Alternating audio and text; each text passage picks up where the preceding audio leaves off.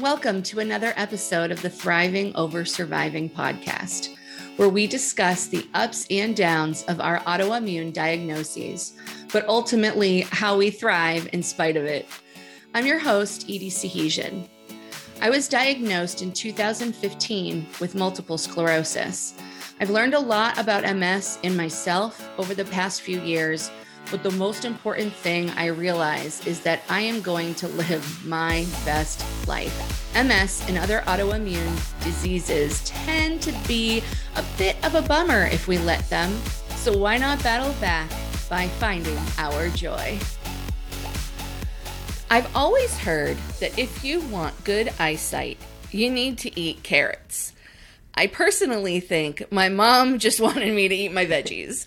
But today, our guest is going to share her thoughts on nutrition and eye health and what the implications are for us as autoimmune warriors. So, Dr. Banik, she is an international doctor known for her expertise in ophthalmic and neuro-ophthalmic care. She manages a wide spectrum of conditions affecting vision as well as complex conditions between the eye and the brain. She combines that traditional medical advice and surgical treatments of the eye with natural lifestyle approaches for a more integrated, holistic approach to vision and brain health. Let's chat it up with Dr. Banik. Hi there. Hi, thank you so much for having me on your show. I'm so excited to be here. Thanks for coming back. We had an, a wonderful show last time talking about optic neuritis, and our focus today is talking about what we eat that really impacts our eye health and how we can make some possible changes to make sure our eyes are working properly. So, Dr. Banik, let me ask you what are some foods that you would recommend for optimal eye health? So, first of all, what you had mentioned earlier about the carrots, that's not just a myth. That's that's true. Oh, okay. We do need carrots for our eyes because carrots are rich in a form of beta carotene, which is a precursor to vitamin A, and we need vitamin A for good night vision. So, your mom was right there. But Carrots are the tip of the iceberg. There are so many nutrients our eyes need to stay healthy. So, our eyes, even though they're small organs, they're really complex and they have so many working parts. And to keep all those working parts healthy, we need a wide range of nutrients. And I would say there are probably over 20 nutrients that we need to keep our eyes healthy. But in terms of the type of vitamins, minerals, we need vitamin C, we need vitamin A, we need vitamin E, we need vitamin D, and then we need minerals like magnesium and selenium. We need antioxidants like glutathione, alpha lipoic acid. So, how are we going to get all of these nutrients? Well, the best thing to do is to make sure that your diet is plant rich. Okay, so it doesn't have to be plant based. You don't have to be vegan or vegetarian, but plant rich. You need to have lots of different colored plants in your diet. So, what I tell my patients is eat the rainbow. You probably heard that before, but it's really true when it comes to eye health. So, you want to get your different shades of greens, like you want to get your leafy greens, you want to get lighter greens, darker greens, you want to have blues, yellows, oranges, reds, purples, even blacks in your diet. So, if you eat that whole spectrum of different colors during the week, your eyes will get all the nutrients they need. That's that's again just kind of an overview, but yeah, it's so important. I mean, nutrition is really the cornerstone of good eye health. So, super important. I was reading on your Instagram about vitamin Z, which I didn't know existed. Can you specifically share with us how we can get our vitamin Z? Because I've never seen a supplement for that. Yeah, so I call it vitamin Z. It's not officially a vitamin, but it's an eye health nutrient. Okay. So, so I, I, you know, that, I, that that's my disclaimer. But so vitamin Z is something called zeaxanthin, and it's a tongue twister. Zeaxanthin. It's a it's a pigment that is in the back of the eye. It's, it's in our retina. It's actually deposited in the retina. And there's actually vitamin L also, which is also not really a vitamin, but it's an eye health nutrient called lutein. And then there's vitamin M, which is mesozeaxanthin. So anyway, I call them vitamins L, Z, and M. They're all pigments. They're relatives of, of vitamin A, but these are yellow and orange pigments that get deposited in the macula, which is where what gives us our central 20/20 vision. Mm-hmm. And it they basically this is really amazing. These pigments serve as natural sunglasses inside of our eyes and natural blue blockers inside of our eyes. So when light comes in, these pigments help to neutralize and absorb that light so it doesn't cause toxicity to the retina. It's really phenomenal, like what nature did to put these pigments there. And we need to get them from foods because our bodies can't make them. So we can get them from certain foods like uh, green leafy vegetables, spinach, kale, broccoli, collard greens. Those are great sources. Also, yellow and orange foods. So, orange peppers, yellow peppers, corn, preferably non GMO corn, but corn is a great source of lutein and zeaxanthin, vitamin L, and vitamin Z. And even egg yolk, you know, that beautiful orange color of egg yolk is from high levels of lutein and zeaxanthin. So, get it from foods.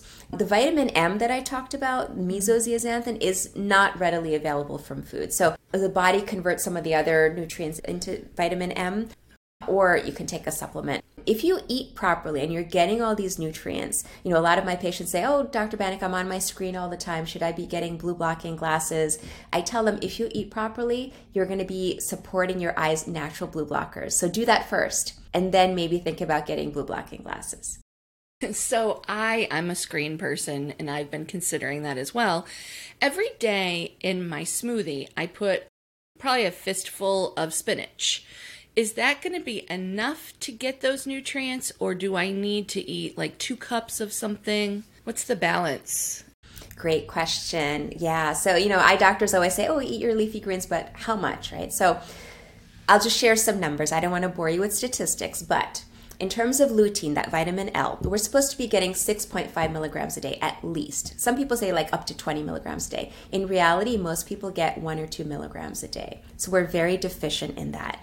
And for vitamin Z, zeaxanthin, we're supposed to be getting one to two milligrams. Most of us get less than one milligram. So even on the best diets, just you know the way our our food system is, our agricultural system, we're just not getting enough of those nutrients. So eat more, but you can also take a supplement. And what I tell my patients is strive for three to five cups okay. a day. And I know it seems crazy, it seems like a lot, but I love your idea of a smoothie, and I actually have my smoothie right here today. You can pack in three cups easily right there. Like spinach, kale, whatever your choice is of a green veggie. And then add in some seeds. So add in some flax seeds, chia seeds, hemp seeds. That will give you omegas, which are, I didn't mention this earlier, but omegas, particularly omega 3s, are super important for eye health. They're important to fight dry eye, they're important to fight macular degeneration. So put those seeds into your smoothie, and you can add some fruits too. So you can add I love berries, but berries and, and leafy greens are not the best combination. But